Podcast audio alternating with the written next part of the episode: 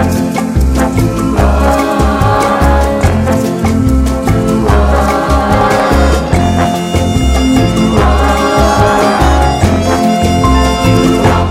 everyone, welcome to the Old Fashioned Breakdown Podcast, a rewatch podcast for the amazing TV show Mad Men. My name is Helen Varley. And my name is Fola Olukumbi.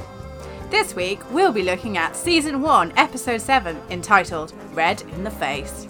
In this episode, Roger hits on Betty, Pete gets a toy gun, and Don gets his revenge on Roger by taking him on a date. Helen, what did you think of this? So, what did I think of the episode? I thought I mean, it's it's like the shame, isn't it? It's like the episode of shame. They're all so shameful and It is, guilty it and is, yeah. yeah, there's a lot of like there's a lot of stuff in there. Like, I, I, you know, and I don't, unlike Fola, I do no reading, and I try and like draw on my own conclusion. And I got to the end of this, and I was kind of like, what does it all mean? And Yeah. you know, I feel like I, I I'm going to take a wild guess and say. Go. There's gonna be you're gonna have some theory about Yep. the fact that at the beginning of the episode, Yeah, Roger is having milk with vodka in it, yeah. and at the end of the episode, he's spewing vodka and cheesecake. Ah, you know what? I didn't notice that. Ah, cycle of life, innit? Well, I feel I feel like yeah. So the cheesecake. Well, I'm not gonna go into it yet, but like just just to address that, I feel like the um the milk is important at the beginning, um and yeah, it does come up in the in the final thing when they're they're eating and and and um Don says he doesn't like milk. I mean, Um, is it as simple as what goes in must come out? No. What? Come on, no, it is because it's like you know, if everyone does things that are bad, and eventually they come out, and it comes out for all of them in some form or another. Well, yeah, I guess. Um, the reason I said no is because, yeah, that's that's a reading. But I think it is so, a reading. No, no, so okay, so maybe maybe on some level it is that is what it is. What do you think of the title as well? Well, red in the face. You know, if this was catchphrase or something, I'd be like embarrassed, shame. I don't know. That's not catchphrase, is it? But you get what I'm saying. I mean, I think there's a lot of what does red, red in the face? Red in the face is embarrassed. Red in the face is anger. Red in the hmm. faces. It's like could be a number of things. And there's a lot of that going on in this episode. There is, yeah. Um, and also when we get ashamed or embarrassed um, or even angry, we might try to repress those feelings. And I think that's what the main point of the episode is. But then there's also this other thing called Lacanian theory, which we're going to get into as we go. it starts off with Roger talking to the therapist. And um, basically just saying With Don, that with Don talking to the therapist. with Don talking to the therapist, it's like it's almost like Roger and Don are the same person. Anyway, um, it's so we get Don talking to the therapist, and um, Don is basically, and the therapist is telling Don that um, Betty acts like a child, and uh, she's very immature, and uh, she, um, the, the only way to sort of get to the get to the um, the point of a problem um, is by talking time, right? Mm-hmm. Yeah. And what did you think of that? You, I don't think there's much to say about this, to be honest with you. No, I, mean, I think it's first of all awful that Betty has the, possibly the worst shrink in New York City. Um, Oh yeah. and I think, And husband. yeah, well, I mean, any anyone's husband would want to know what they talk about during therapy, wouldn't they? they Um, would, but they probably wouldn't. You know, phone up the therapist and say, "What's going on?" I think what's really interesting is is Betty is going to see the psychiatrist because she has feelings of anxiety, um, and the fact that he sort of brings up the death of her mother, which we've seen, we've sort of talked about in a couple of other episodes, Yeah. and and he says that was the beginning of her her almost reverting to being a child. And again, like later on in the episode, Don Don says something like she wasn't always like this, or it might have been on the same phone call. You know, she wasn't always like this, and it's like, well, I mean, I, you know, I, I like Betty. She's all right, and I I feel like she's just sort of really just kind of a, a normal person who's, you know, I, I, I don't think that she is especially childlike. Let's come back to that. I think. Okay. Um, one thing I want to sort of say that I haven't said as well. Another thing this episode is about. So there's a bunch of themes that this episode has. Right. There's loads of them. Um, and I think I mentioned repression as one of them. I think I, I, re- I mentioned Lacanian theory as another one. Uh, another one, and a quite a big one through the whole thing, is defense mechanisms. Oh yeah. And um, so I think there's a defense mechanism in there where the death of a parent is quite destabilizing in the beginning.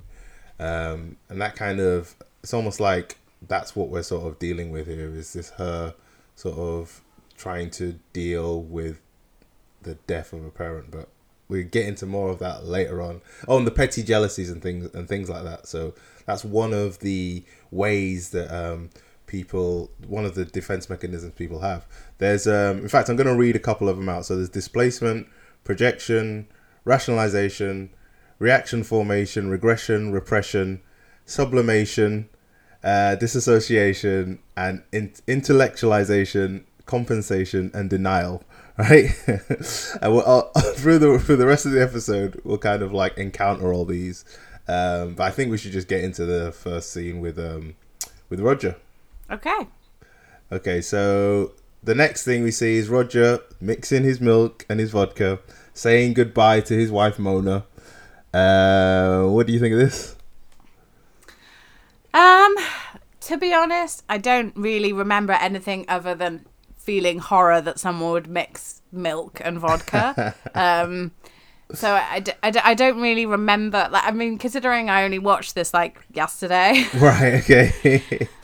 it's sort of, uh, you know, is this the bit where basically he's, um, he's telling or she's telling him she won't be back until Sunday or something yes. like that? Yes. And then Bert Yeah. com- Bert comes in and tells him the smoking story. Oh yeah. Oh, that's such a good story as well. So I love I love Cooper. Can I just say he's like he's like my favorite part. He's like this old man who just sits in the room and sort of like has all these great stories. He's just brilliant. So this scene for me, so like so confusing. This whole show. Um, this scene for me starts off, and the whole thing is, uh, we've got Roger, and Roger's talking, and and and Bert. Well, first of all, Roger's talking to his wife, and his wife can't be there, and he's drinking milk. Which kind of to me signifies almost like a child kind of, you know, it's like a child thing. Babies drink milk. And he's talking to his wife, and his wife's not going to be there. So it's almost like this idea of a baby not being there, uh, a baby's mother not being there. So the kid's kind of on his own, and uh, and kind of left to his own devices, right? Right?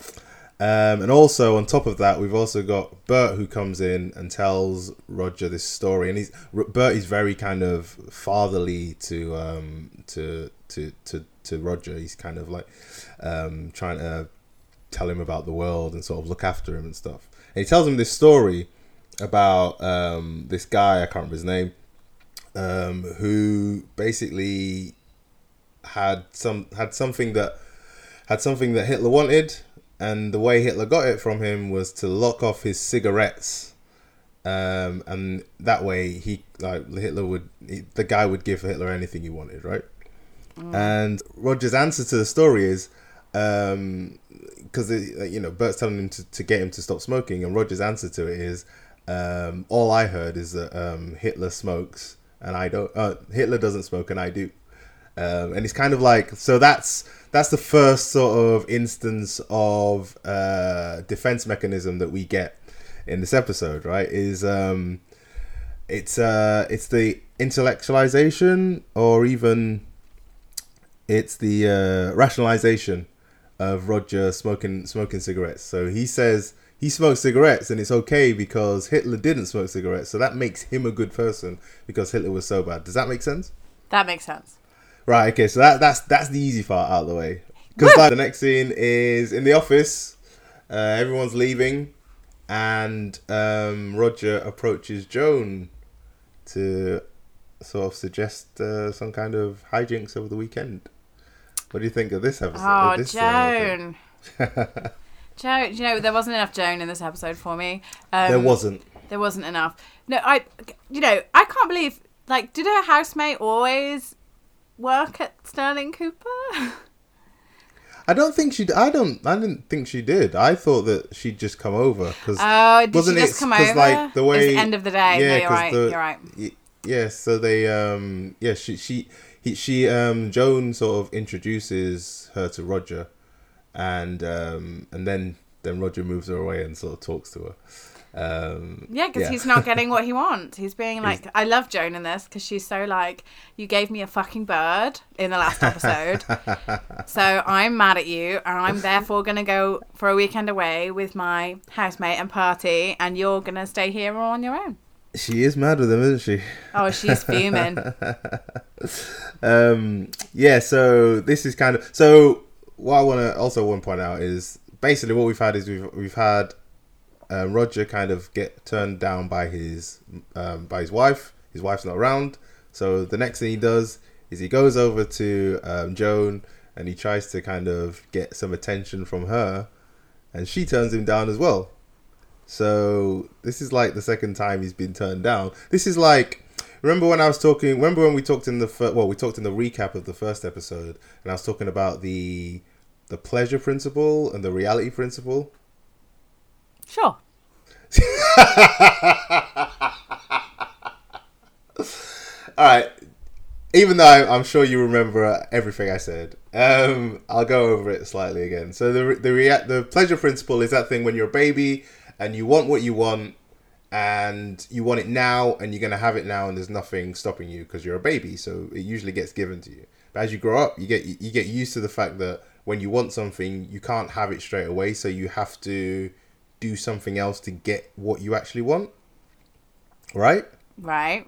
So that's the reality principle. So in effect, what's happening here is the um, we're seeing the the pleasure principle and the reality principle play out. So uh, Don can't get what he wants from his wife because she's not around. So he goes to his to his Roger. the God, Roger. Roger can't get what he wants, so he so he goes so he goes to he goes to Joan. He's bit on the side, and she won't give him what he wants. So now he's in this um, reality principle thing where he has to kind of um, he has to employ the life drive or even eros uh, to kind of like keep his mind ticking along while he's while there's like while he hasn't got access to this kind of thing that he wants right does that make sense Yeah, I mean, he's got he's got an issue of being on his own, hasn't he? The poor lamb.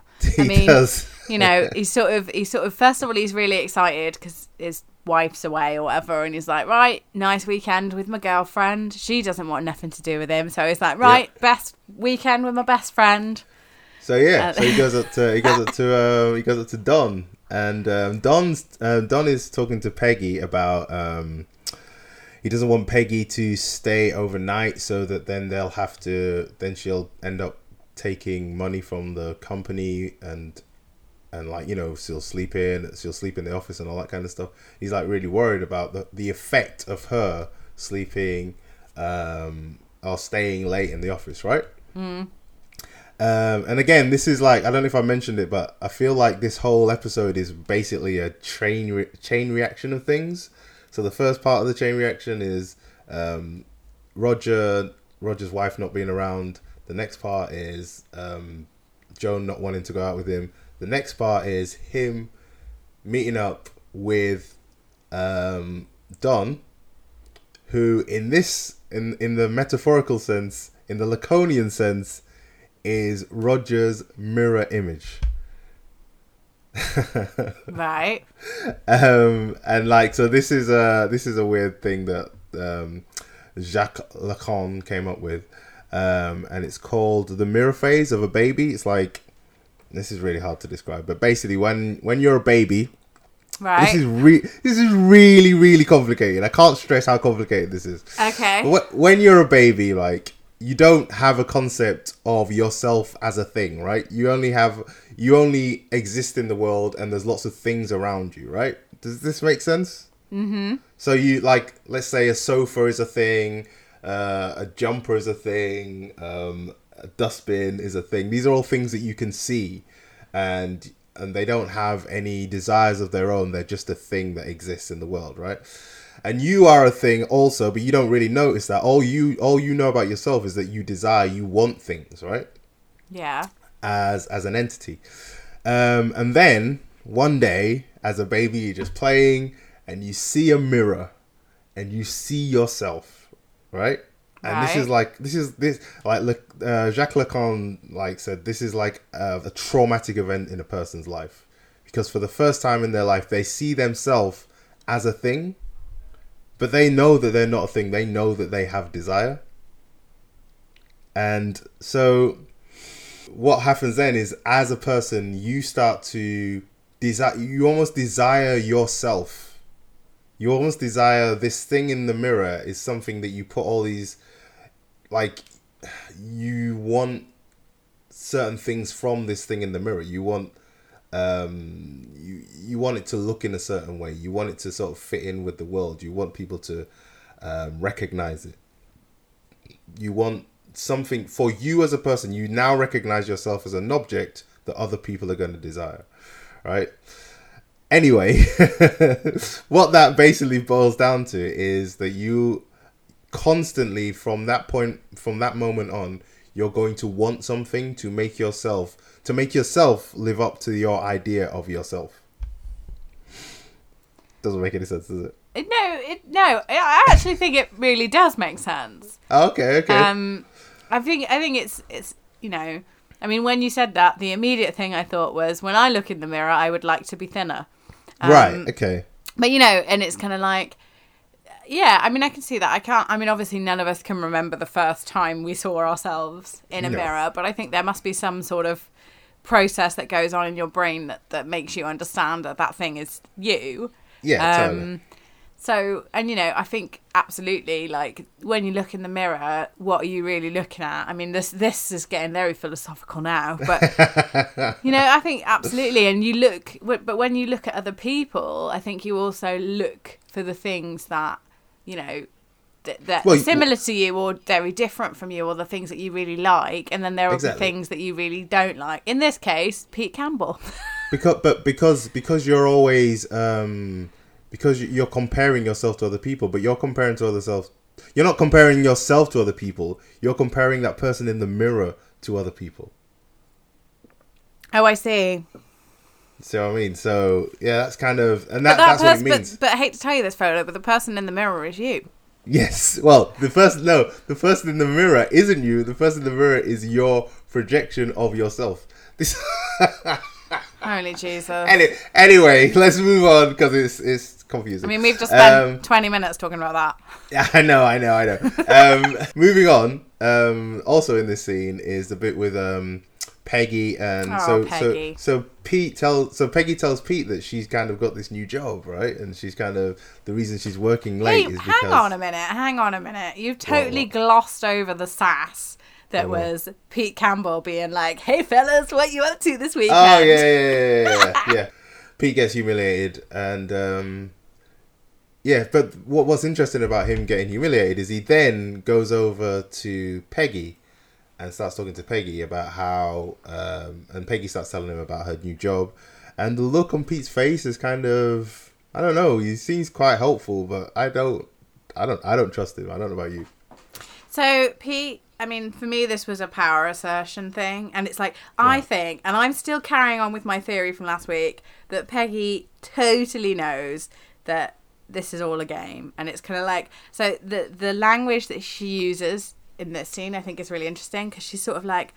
She, in the last episode, she was saying things like kisses in a basket and no woman wants to be one in a box of colours or whatever, right? Yeah. And then when she's describing her job to Pete, she's like, "Oh, Mister Whatever liked what I said at the brainstorm thingy." like, Yeah. All right. do you know? okay, Do you see what I'm saying? And it's like her language when she talks to him is totally. Yeah. She she still wants to be. She wants him to think that he has. I think you know a certain amount of power over her, which is why she agrees to his. Um, you know, she agrees to let him have a look 'cause she she knows to play the game and to let him feel like he has that power. He's she's just witnessed him being humiliated, Right. And it's like, but it doesn't aff- it doesn't affect her as much as it does him.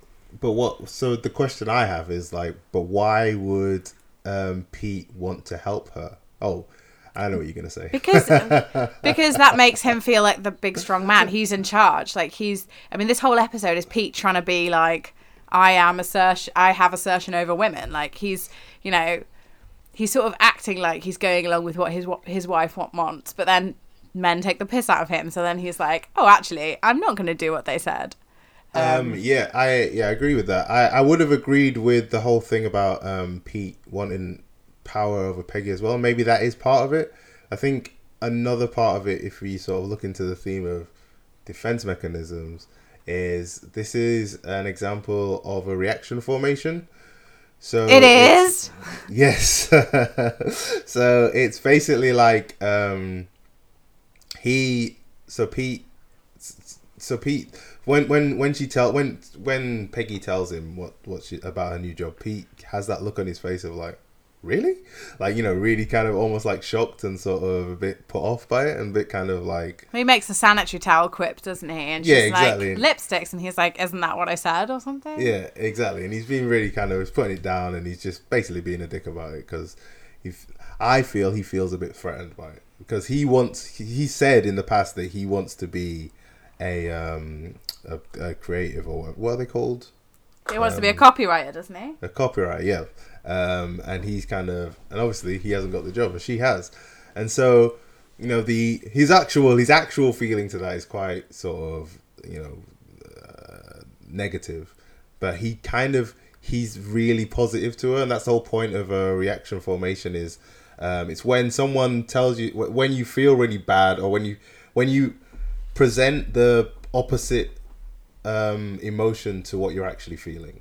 So like when you see someone that you don't like, um, and you want and you don't want them to know you don't like them, and then you're ultra nice to them. I don't know if that's ever happened to you. I never do that. Just- like if someone piss if someone pisses me off, I'm like I'm like no, I'm not going to stand there and be. I, ca- I, ca- I, I don't know how people can look you in the face and be nice to you when they don't like you. Like, what is that? People do do that though. Yeah, but why? What's the don't know, I point? know. That's the point, isn't it? That's the that's the reaction formation. It's hiding the genuine feeling within a person, um, and yeah, it happens all the time.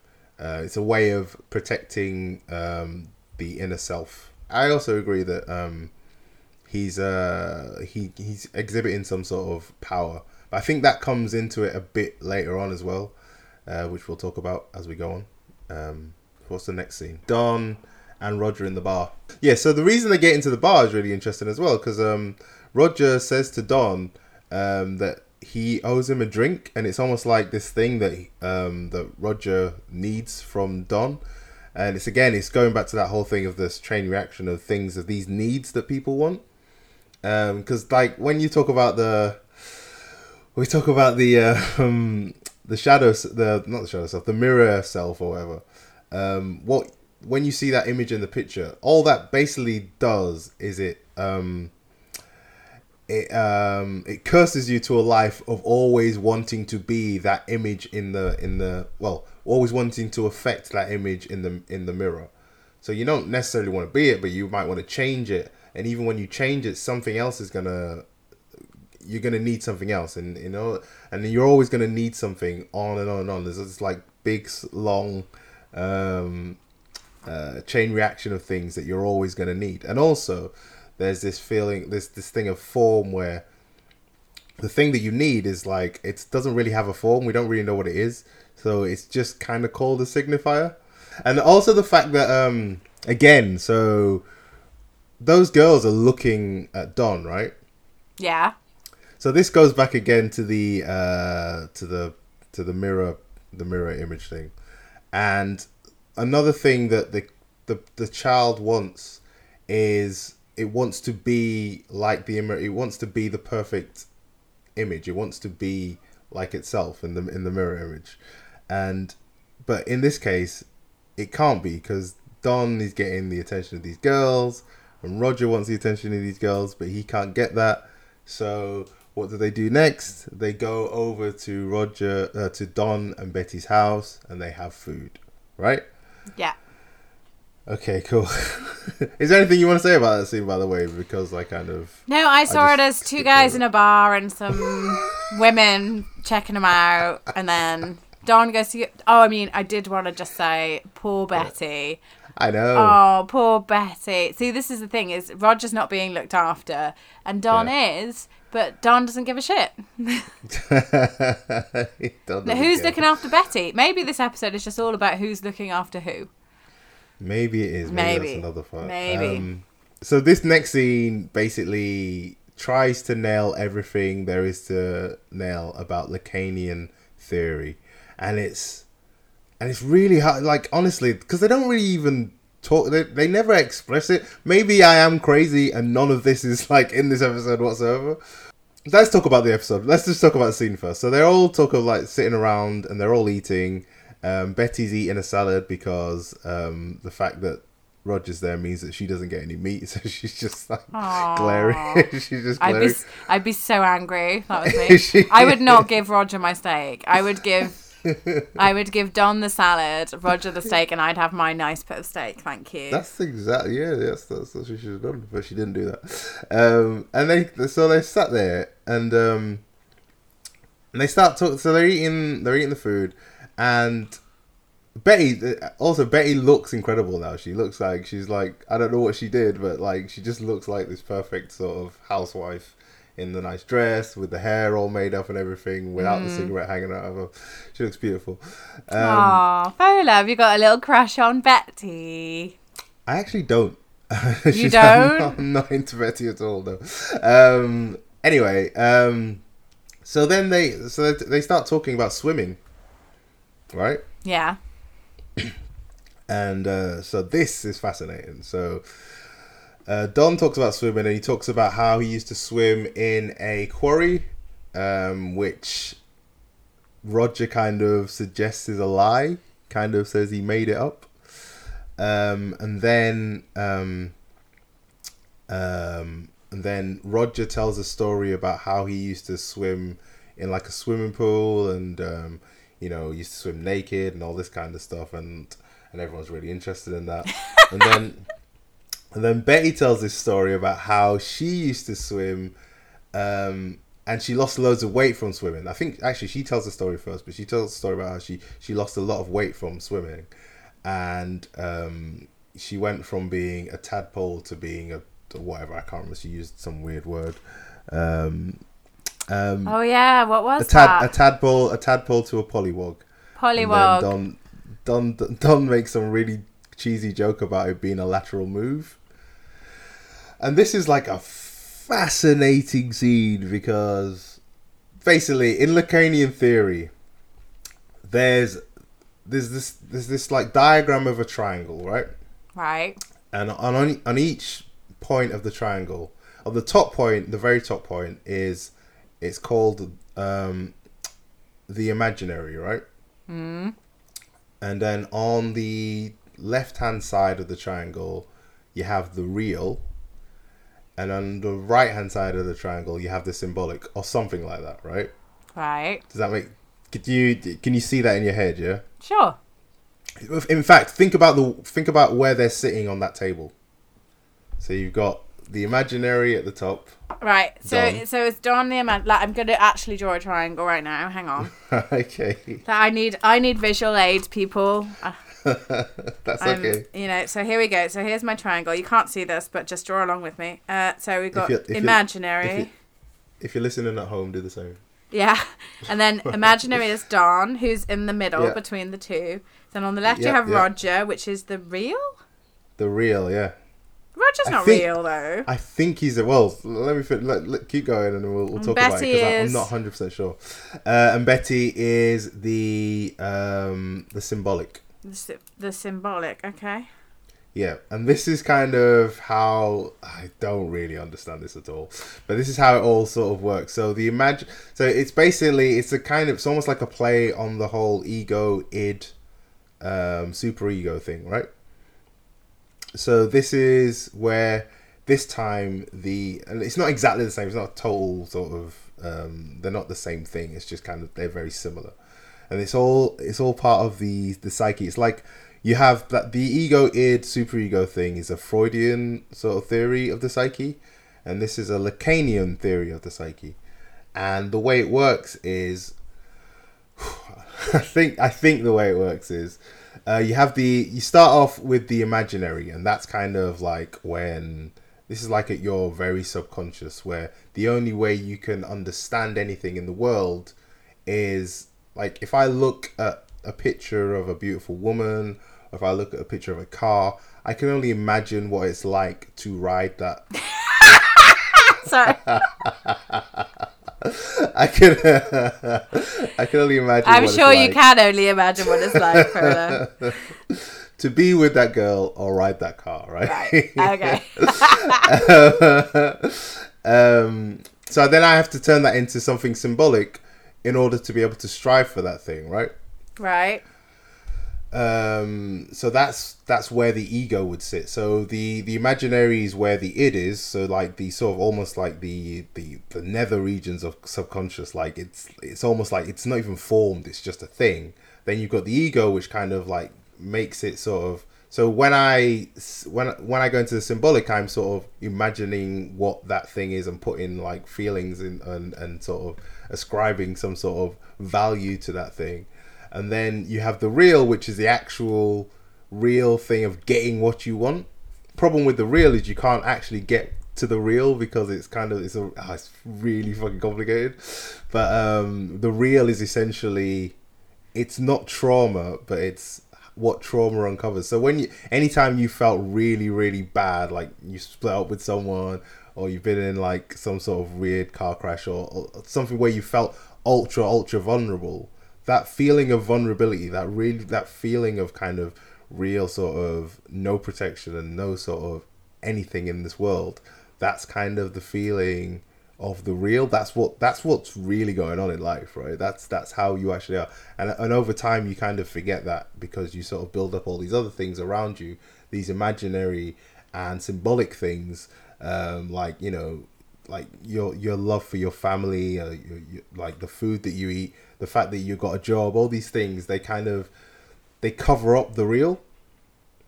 And it's like a perpetuating thing where the imaginary leads to the um to the symbolic which leads to the real which the, because you can never actually hit the real you kind of th- this thing keeps going round and round and round i know this makes no sense believe me it's kind of that's kind of what this this this this scene's getting at kind of on a very very very deep level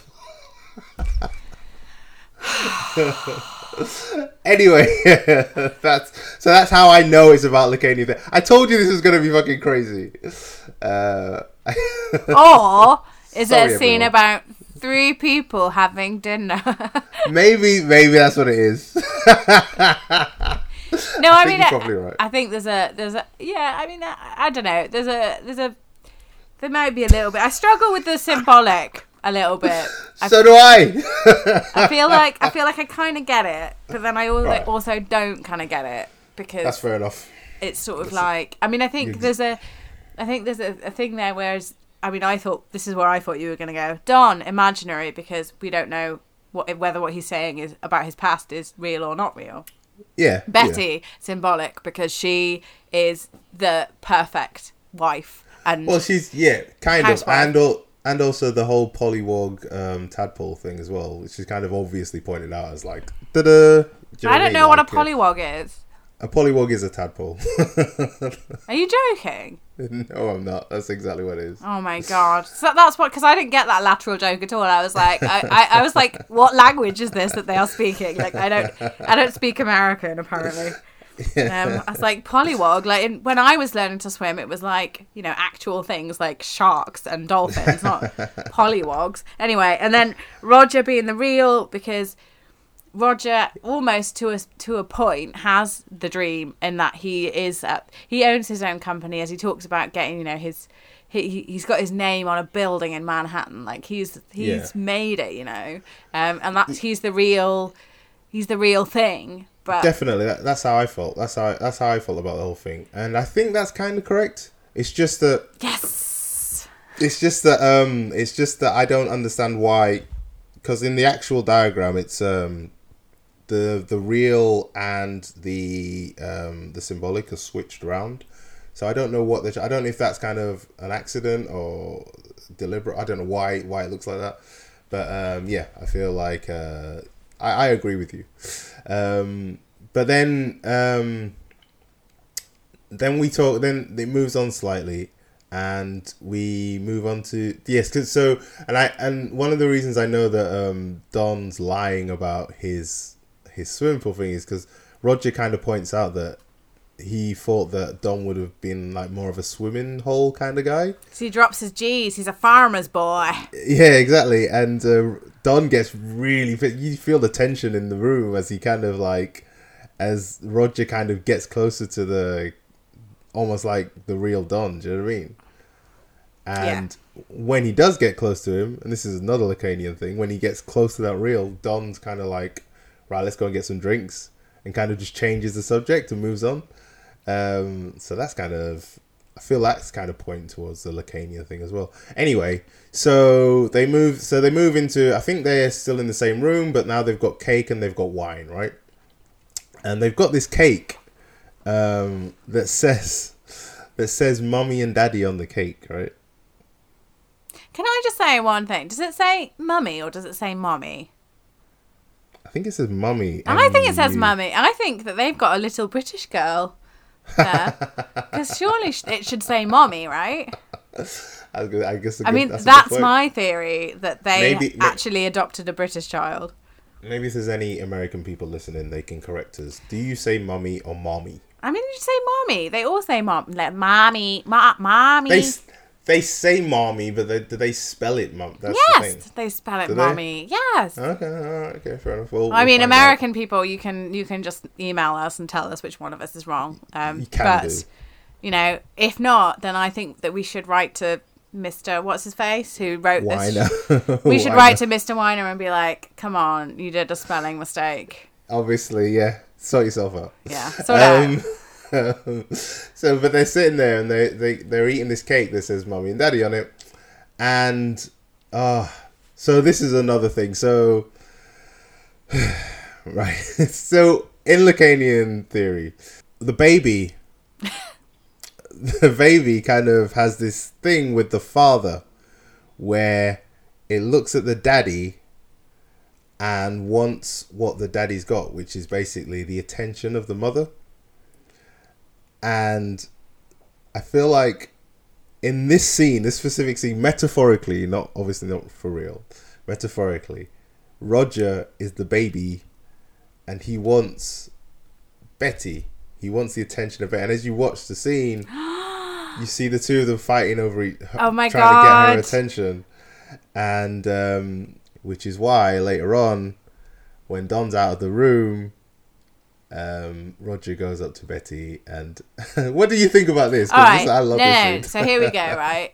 Do you think Betty was loving it though? there's no, there's no doubt in my mind she was loving it. She is those loving eyes, it. She's having a whale of a time.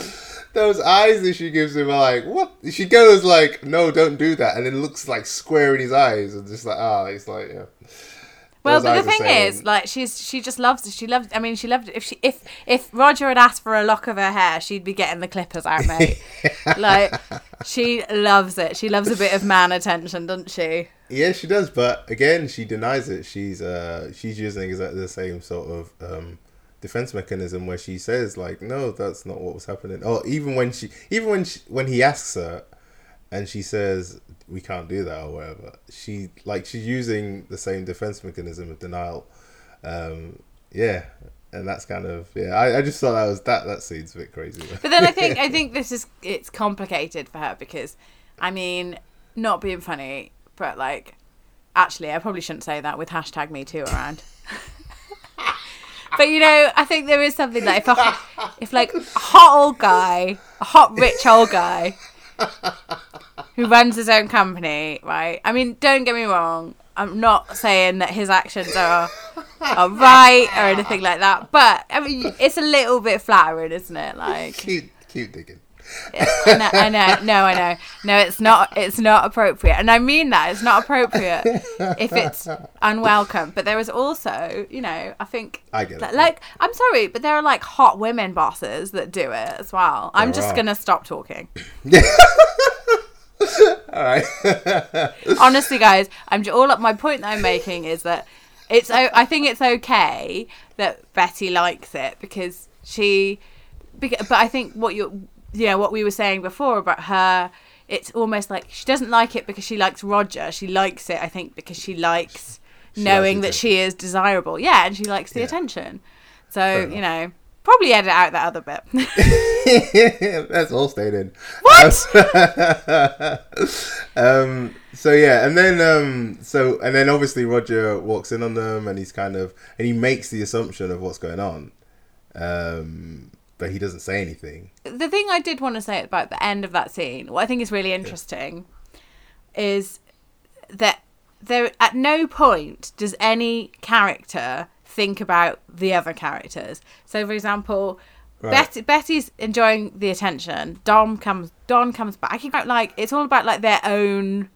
They're, they're only all thinking about themselves in that scene. They're not like there That's is not true, there was an opportunity for Don to run in and be like, "Hey man, what the fuck you doing? That's my wife." Yeah.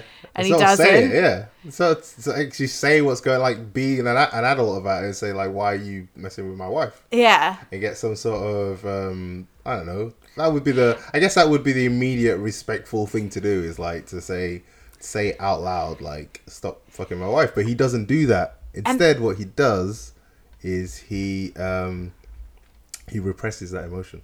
And I think, but but what you see is the Betty. I think is the really interesting catalyst in that scene because you see what happens later on when it's like a man has a problem with another man.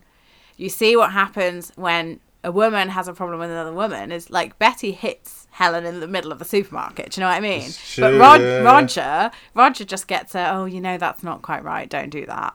He, Oh, he yeah. doesn't get a slap or anything, even though what he did is way more inappropriate than what Helen did. If what Helen did was even a- inappropriate to begin with. That's Um, true, yeah. And I think, but what's interesting is that when it comes to a man and a woman, I, I think that isn't ever really explored in terms of how to, you know, they sort of don't How really yeah, how they react. respond to each yeah, other, yeah, yeah. it's sort of like a lot more complicated. Um, well, is it that I mean, okay, okay, so later on we see the we see the way that Don reacts to Betty, right? Um, even in this scene, like yeah, after this, like Don kind of, well, Don sort of grabs Betty's arm and like Betty says to him, "Do you wanna, are you gonna knock me around?" And he kind of lets her go. yeah, because Um, that's all. But I think that's what she wants out of him. She she almost like wants. She's asking for it 'cause she she wants his attention. no, no, she like good with the Me Too stuff today. she, but she want no, she wants his attention, and like I, I know. also, before we go on, I need to say this as well. You know, like before we saw that that episode where it was like two halves. You had the the half where um, it was one half was done at work and the other half was done at home. You know, the marriage of Figaro. Oh yeah, Uh, I feel like this is similar in that this is two halves as well. So the first half is all driven essentially by Roger, and the second half is driven by Don, even though they're in the same space. But yeah, we'll get to that anyway. Um, the next scene is Pete and office. Uh, Pete in the office with the chip and dip. oh the chip and dip. Yes. I love the chip and dip. I want one. There's not really much to say about it. I mean, the, so the first time we see him, he's just kind of like in the office, and he's sort of like telling all the guys that it's a chip. He keeps con- he keeps saying it's a chip and dip. I know, but that's Um, because it's so fun to say. Like if you just chip and dip. Um, what's really interesting? So the, the only thing I can really get out of this chip and dip thing is the the shape of it. God, every time I talk about Lacanian stuff, I just get a, this feeling of dread because I know I'm not explaining it right. But there's a. I there's mean, a I, I diagram. thought you were going to say it looked like a pair of balls or something, but Well, not quite. So the the, the there's a diagram of a Lacanian. So you have like the thing about Lacanian things is you have you have it's basically all these these circles, right? And all these circles are joined by these nodes, and these nodes are the things that um, that hu- that human beings want. It's hard for me to describe it without showing you the diagram.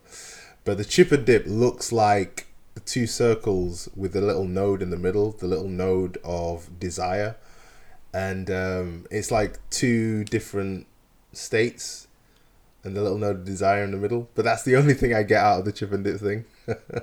I mean, the chip and dip is just a pointless accessory, isn't it?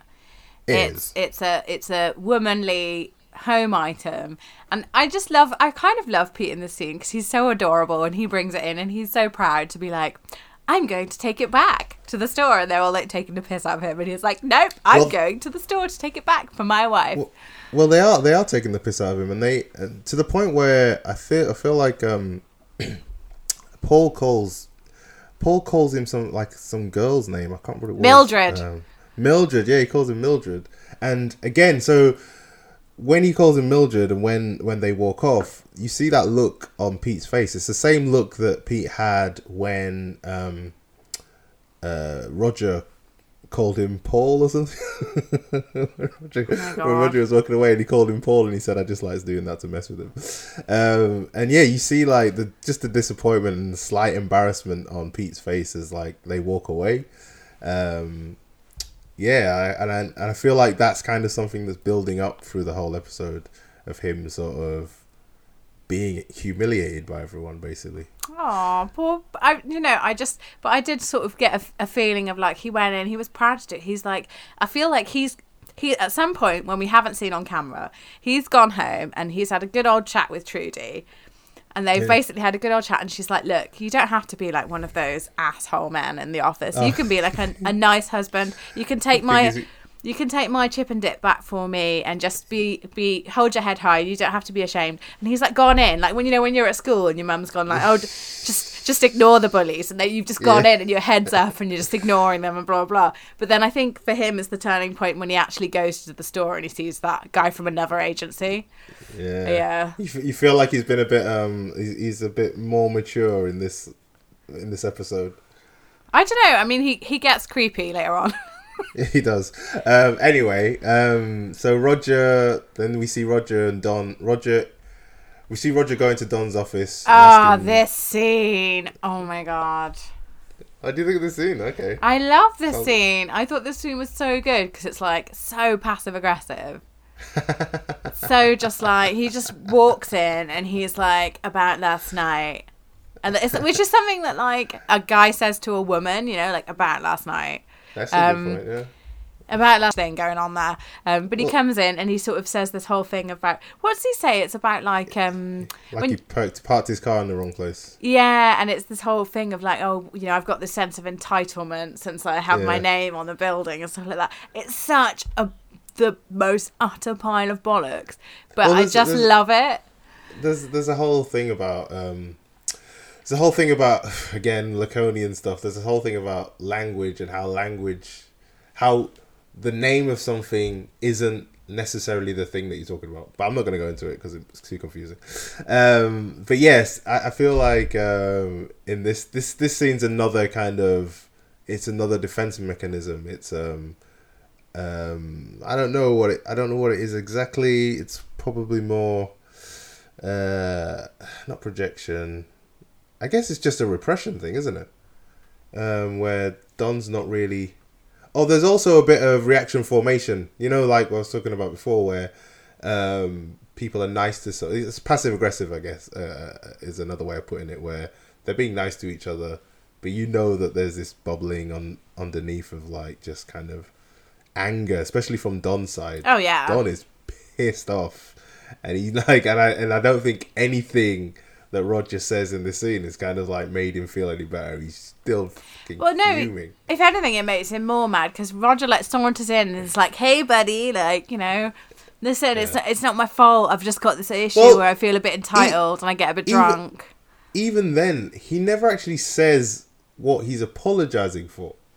Like, he doesn't actually come out and say it. He just kind of says, ah, you know, sometimes I can be a bit entitled, and uh, you know, he's kind of apologizing, but he never really says, "Sorry, I tried to shag your wife." Do you know what I mean? It's like, so it's yeah, but he does it. But the th- I think that's the thing, though, because in his mind, he hasn't really done anything wrong. I mean, he's sort of encroached on Don's wife, which isn't his property and isn't his place to do. Um, but at the same time, nothing actually happened. So in his mind, he doesn't really have anything to apologise for. Um, oh, he does. If he didn't have anything to apologize for, he wouldn't be apologizing. Let's put it No. I don't think it. I- I don't think it is that though. I think it's more of a sense of like, listen, I'm going to come in. I'm going to tell you that, or, or sort of subtly, because I mean, that we all know. They all know what happened. Um, but I think it's that whole thing of like, I mean, even the immaturity thing. He's like, yeah, I slept in my car last night, and it's like that's a, you know, if you went, if I went to the office tomorrow.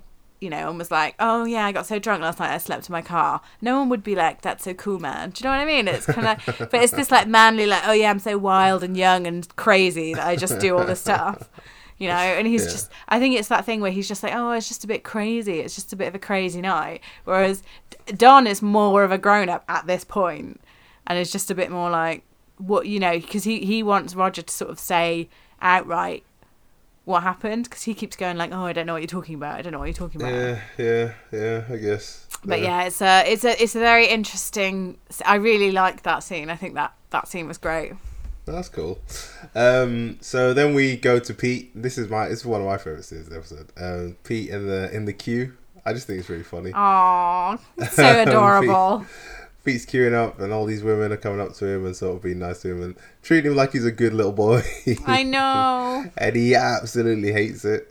Uh, but actually, the the thing with the woman behind the thing where she's so dismissive of him, and he's she's just been really kind of like, "Look, do you want to pay? Do you want the money? Or what did she say? You can either have the money or you can re- Store credit.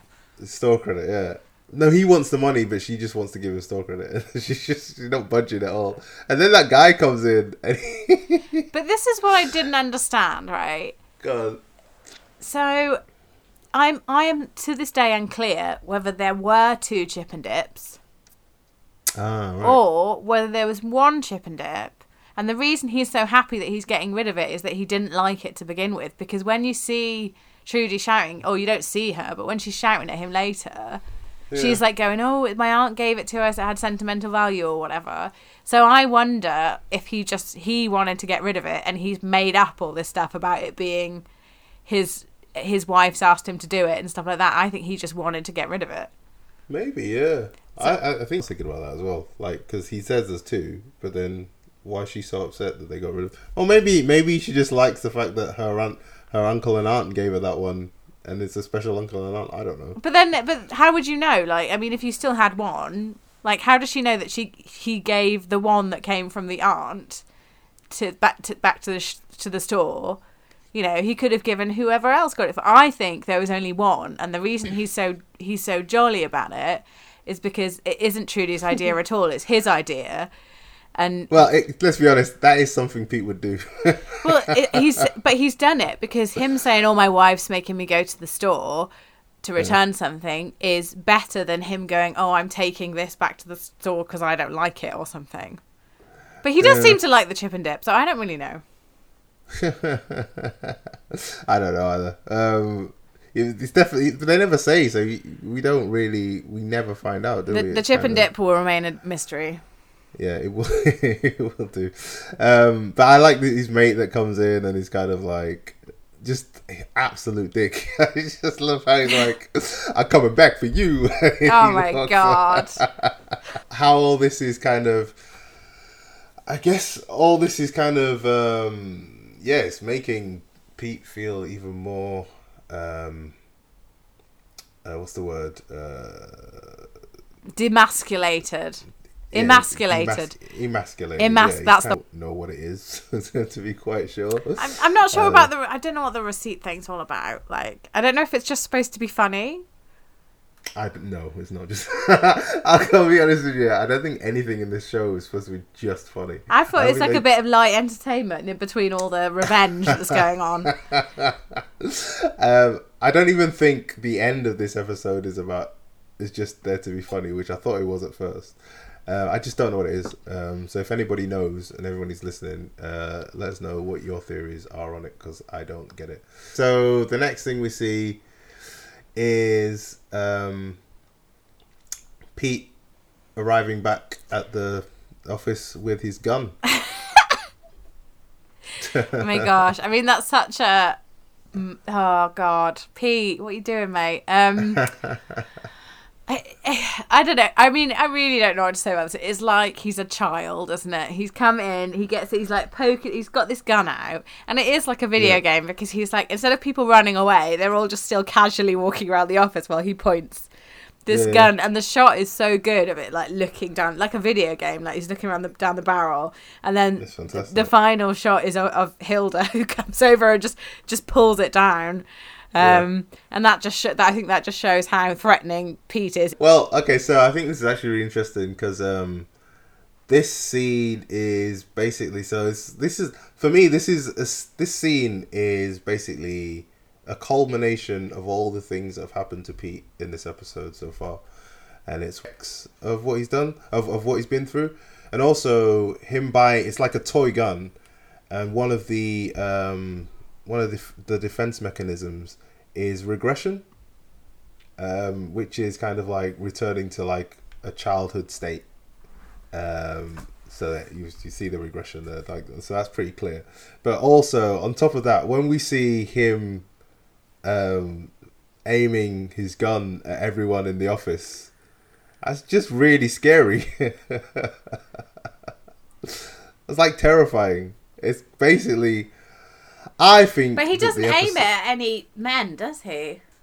he doesn't know. He just aims it at women, which is another thing. And it's kind of there. He is with a gun aiming at. Don't you? Don't you see the parallels? the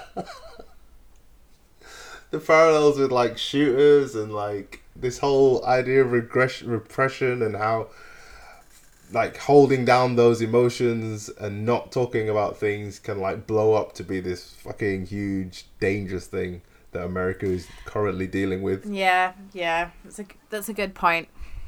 like like and like it, it- then we move on to so this is like the driest most boring scene in that there's loads of stuff going on in it um and it's a scene where they're all in the meeting room and they're talking about how they're gonna they're gonna tackle this whole nixon issue have you got any thoughts on this whatsoever I mean, I, like I say, it's kind of a it was a bit of a snore fest for me. Um, like I get it, you know. It's I think a lot of this is like you've got the older generation and the youngest generation in the in that same room.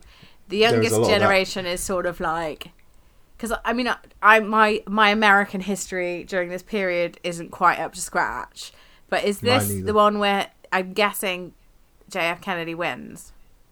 yes Yeah. yes Yeah, I thought so. I'm not that stupid. Sorry, America. um, and it's like they're all going, why would anyone want a kid like running the country and all that kind of stuff? And it's like the older generation always thinking they know best, but actually, for once, Pete knows what he's talking about, but he's he's dismissed um, by the oldest person, which is Cooper, and he's something like, "Oh, remind me not to hire any more kids" or something. Um, I, I, don't, I mean, the rest of it is sort of just it's a bit fluffy for me. the, the big two things that happen in this that are quite obvious is Pete gets shut down again for being basically for being young Yeah, and um, also Roger gets Roger's really really angry and I feel like that's another um, it's almost it's like Roger's uh, exhibiting his um, his authority because he hasn't he got nothing else that he can do so he's kind of you know because he's tried to basically be he's tried to basically be Don take over Don and Don's kind of not having it and he's not being able to do that. So now all he's got all Roger really has is this kind of um, outward display of emo- outward display of emotion. It's kind of like the repression has come to the fore and it's just kind of like it's just turned into him being angry and you see um, Don look at him in a really sort of weird way and like almost kind of not saying anything, but I feel like you know he's kind of his feelings are kind of bubbling up underneath it all. Um, yeah, what did did you even notice that? no, all right, okay, um, yeah, um, but that, that's what I got from that. Anyway, the next scene is Don returning home, and he's still mad at Betty, um, and he makes a crack about how um, we see Betty sort of making the um, the the is it meatloaf? Is it a steak? Or oh, it's a roast beef. Ah, the yes, the roast beef. She's such a good wife. I don't know if there's anything. I don't know. Again, I've, I'm not sure if I'm missing something there. There's usually something, um, but um, all we really know from that is that Don is still mad at Betty. Um, and then then we oh, and then we see Pete getting told off by Trudy. Yeah. What do you think of that? Uh, well, that seems so like, but that that's totally a kiddie scene, isn't it? Like he's there and he's got his like naughty toy with him, and you don't see her. She's a power sort of out of shot, and she's yelling at him, and he's like, he's backed into his. Oh gosh, he's he's backed into his corner, isn't he? Um, Uh, yeah, and he's all on his own. and he's all on his own and it's like you kind of see the price it's almost like the price you pay it's like him and betty are almost experiencing the same thing for their immature i guess reaction Yeah, I guess so. um, yeah. it's an echo i think it's very much like this is how it's like trudy is trudy is don and her partner is or her husband is stupid because he wastes money on or he gets rid of things that are of sentimental emotional value um, Yeah. for something that's going to make him look, feel more masculine and Yeah. don is almost doing the opposite like he's sort of yelling at, at, at betty because she because well like she he acts like she's behaving like a child because she is she was flirting with roger um yeah. and it's Yeah, kind yeah. of like there's it's She even that whole says thing at of one point. go on She she even says at one point, um, "You act like a child" or something. yeah but it's an it's an emotional thing isn't it because both of them did what they did i think to get some form of emotional reaction be it you know sort of either pointing a gun at someone and getting respect or flirting with a rival and Yeah. feeling attractive yeah, or whatever it they're is Not, they're not getting enough. They're not getting enough love at home. so exactly no Yeah. absolutely it's that whole it's that whole thing where it's like they what they imagined happening there like betty um, going back to your triangle theory whatever um Yeah. is betty imagined that don would step in um and sort of I guess you do. save her and pete imagined that he would be seen as the sort of masculine figure because we actually haven't talked about um oh no because it, it's the next scene isn't it where we see pete and his gun in the office and, Yeah. he, and he tells his weird story um Shall we talk about that? let's talk about let's talk about Pete's Pete's story. I mean, I, first of all, I just want to say that he probably should be living in the woods because not only did he not only did he write a, a story about a bear, but then he goes Yeah. on about this whole this whole thing about being a hunter. Um, very kind of, yeah, disturbing hunter story where he has a he he basically goes out and kills something, um, and then brings it back, and his wife cooks it for him and basically takes care of stands there him. and watched him. Yeah, no, and, Yeah. and just he she serves him. So the next scene is Don and Roger eating oysters. I mean, you just knew, didn't you, when you saw those? And they order more. I mean, I don't know if any of you guys have ever had oysters. I've had two in my life. I've never had The first one, I had to try it, and it was disgusting. And then the Yep. second one, I had maybe a couple of years later because I was like, well, you know, maybe I just I didn't give it a fair shot. I was in a nice place, the oysters were there. I was like, I'm gonna have another go. But no, it's still like uh, drinking a cold booger.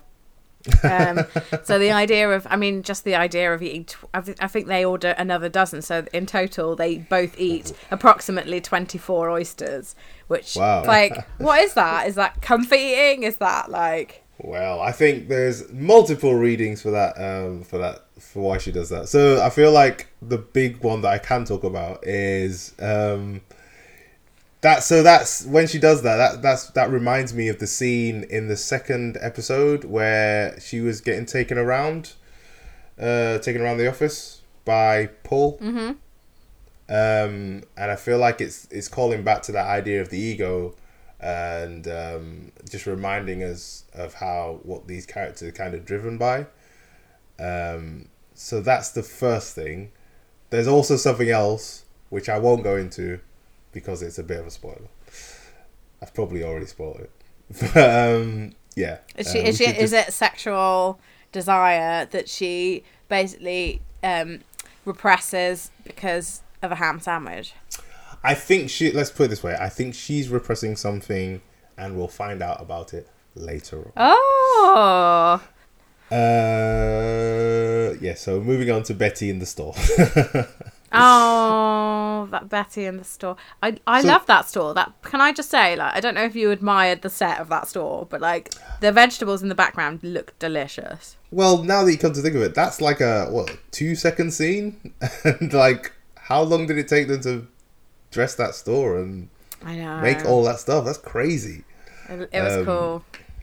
Yeah, it was really good. Um, but I feel like this.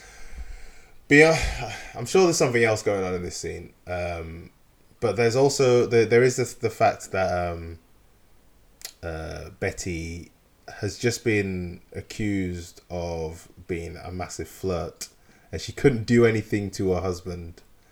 Uh, but she ends up taking that out on um, Helen, uh, which is in my list of defense mechanisms uh, displacement. Yeah.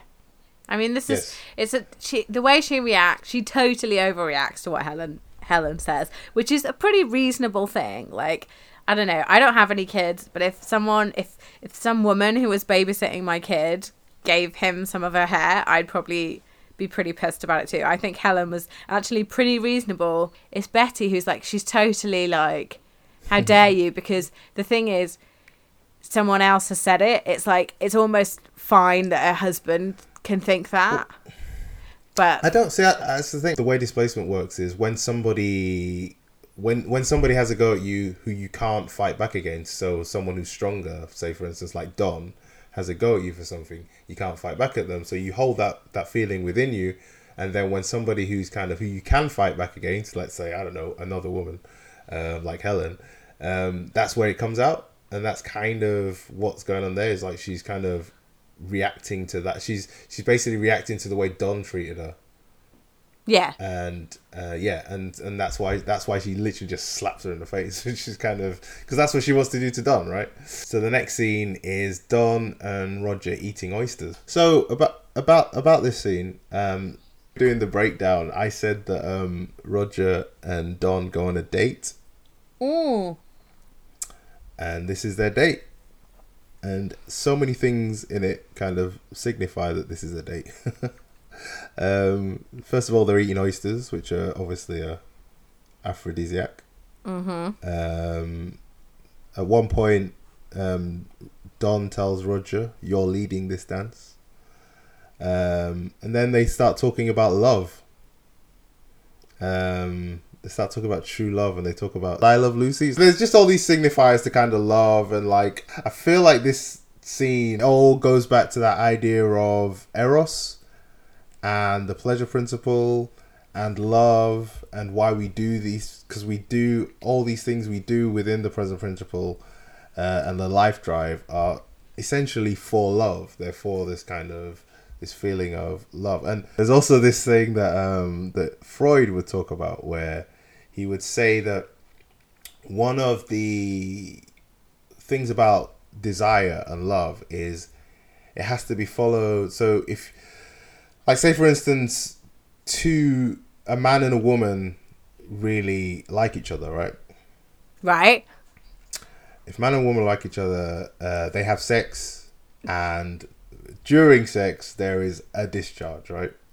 This isn't the full thing. This isn't the full explanation but it's kind of how i understand it. So there's there's a, there's a there's a discharge. And because of that discharge it's almost like a it's almost like you remember those um coffee adverts in the 80s where the whole thing was are they gonna do are they gonna get together? Are they gonna get together? And then as soon as they got together it got really boring because the tension had gone.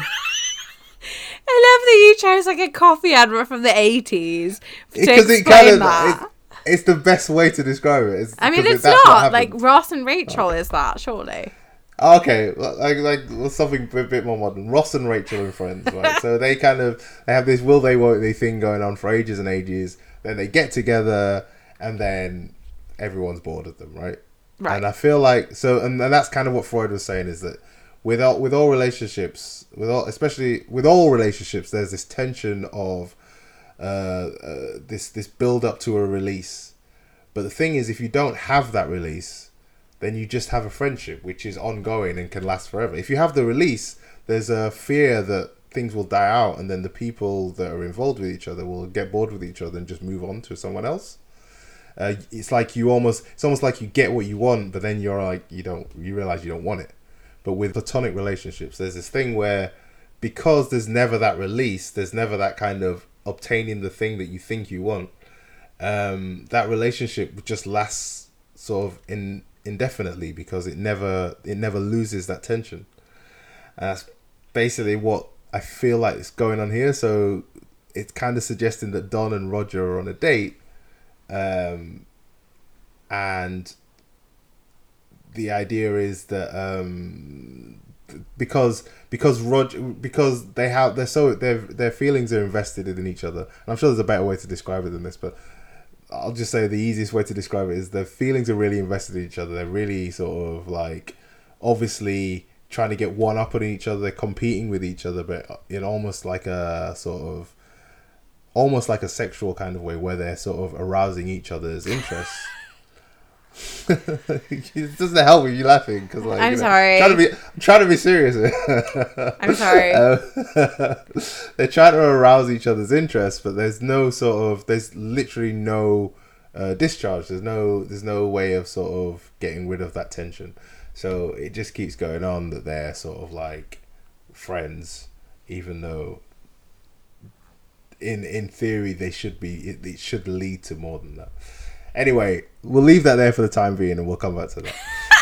um, the next scene, and, and obviously, if anyone's still listening to this, uh, write in and tell me that I'm so wrong and I don't understand Lacanian theory because you're right. Um, the next scene is Betty and Betty drinking alone, and she's like just drinking by herself. Um, I think you said you had stuff to say about this. I mean, I just think it's it's very. I think I think we don't give Betty enough credit. Like Betty is very intelligent. Like she went to some fancy college. I think it's Bryn Mawr College or something. She's actually, mm-hmm. in some ways, too good for Don. Like she's beautiful. She's intelligent. She's the whole package. I mean, even mm-hmm. you know. Even Roger remarks on how spectacular she is. As you know, she can mm-hmm. cook. She's she's just she's a she's a grade A woman in many ways, right? And it's like I think that's part of her problem. And, and I think she sort of alludes to that a little bit in this because, first of all, when the pregnant woman comes in, she's like, she's all like, "Oh, I was testing some wines for a party," which is such a lie. Francine. It's such a lie. Like, I mean, I'm going to use that next time I'm like drinking wine in the office and my boss is like, What are you doing? I'm going to be like, Oh, I'm just testing some wine for the Christmas party. Such a lie. Anyway. But it's that it's that socially acceptable thing, isn't it? And it's the same that you know the reason the woman comes over she, she is to find out about what happened at the supermarket. But she comes over and she's like, you know, she makes up all this stuff at first about what's really going on. Um, so, you know, I think there's a lot of stuff going on in the scene, but I think with Betty, you know, like I say, she's a really smart and intelligent woman. And I think again it's it's this we are the way it's been shot, we're meant to see her in a certain way. Um Yeah. and I think that the more we delve into her character, the more you realise that she isn't actually that thing and that she isn't happy and that, you know, I think I think she she is childlike in the sense that I think some things that she does, she does to get a reaction. Um, Yeah. but I well, yeah. but I think that's, that's- I think the that's a part of herself that she doesn't really understand because by all sense and purposes Yeah. she's she's almost achieved what she's supposed to achieve she's married well in her opinion she lives in a nice place she has two children Yeah. she has a beauty you know she has she's almost got what she wants. she's well well, no on paper she's she's perfection um and Yeah. she knows that but it's almost like that being perfection not enough. is not enough and and i think what gives her a thrill is is being noticed by a stranger like the fact that she likes the fact that the psychiatrist like, like looks down her top or whatever um Well, that's that's the that's the point of Lacanian theory is like you're never satisfied. You essentially you're never satisfied. There's always that one thing that you want, uh, the next thing that you want, and you and even when you get it, you get that thing, but then there'll be something else that you want, and it just keeps going like that. But I think it's not so much her knowing what she wants. I think that's the thing. I think that's it she doesn't understand why she feels that way because I think she's sort of like she doesn't want to feel that way. Um, Yeah, yeah, totally. but she but she enjoys thing, it, and and it, I don't think it is that she necessarily wants to then sleep with these people who are looking at her in this way. I don't think that's what it's about at all. I think she just gets like a bit of a kick off it. Um, Yeah, and she exactly. doesn't understand Well, why she gets so- that.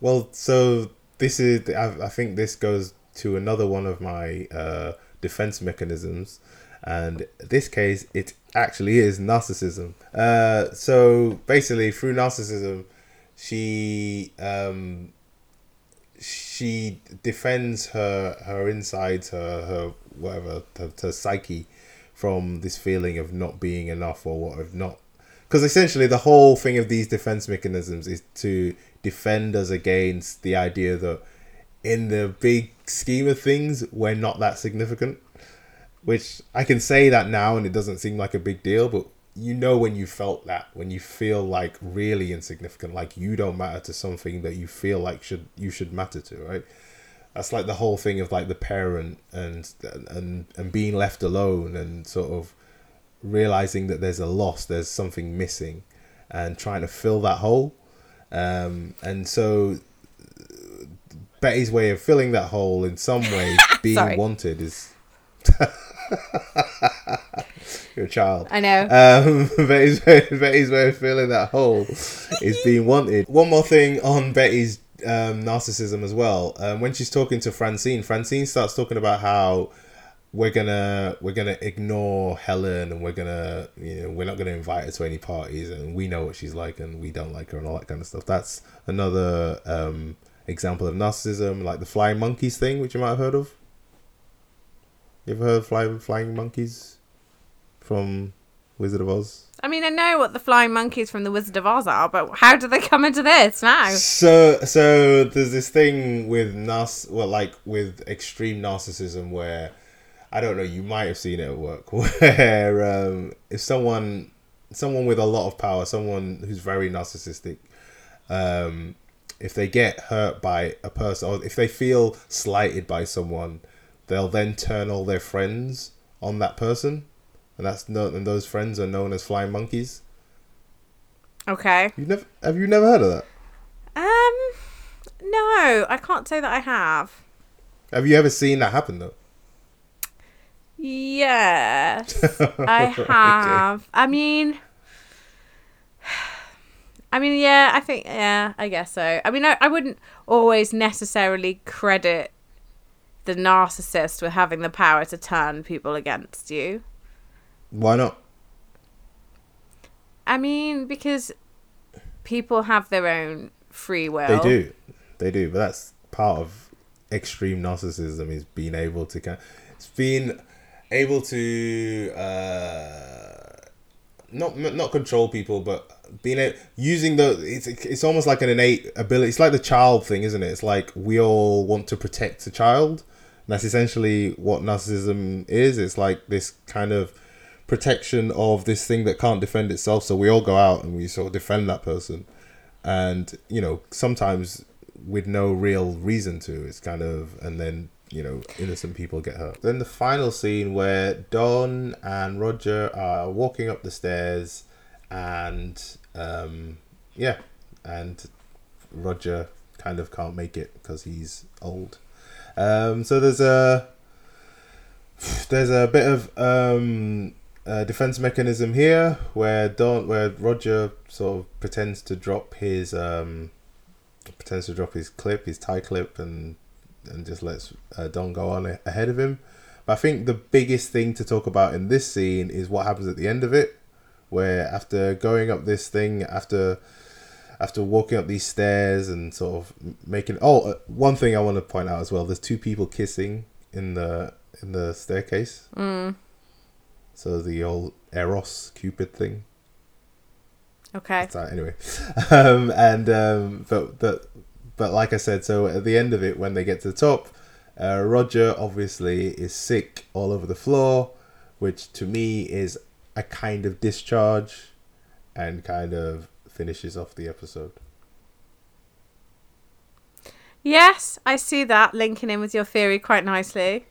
Thank you. Um, I, I, I enjoyed that. I mean, I think like this whole thing. I, I mean, for me, when I watched it, I thought a lot more about the the revenge angle and how much thought and effort went into planning this on Don's part. Like, I mean, if you Yeah. think about like, you know, that I mean, like you say, he almost arranged this like date. Like, not. It's almost like you're right. Like Roger's a woman, and he's taken on this date to trick him into getting into bed with him. The whole thing is so like to the point where he pays off the elevator guy earlier on yeah, I guess yeah. you know, and he knows he's going to make it because he's, I mean, uh, you know, you, and you don't even know what he said to the waiter in the restaurant or anything. Like, Yeah. you don't know because it. I mean, it's it's such a it's such a cruel thing to do because you it's so shameful to go meet like these big important people and the first thing you do is like be sick all over the floor. Yeah, Like that's so awful. There's um there's one thing I wanted to say that uh, I missed out about. You know, we were talking about the um the meeting, the boring meeting with uh, Oh, yeah. the, the Nixon meeting.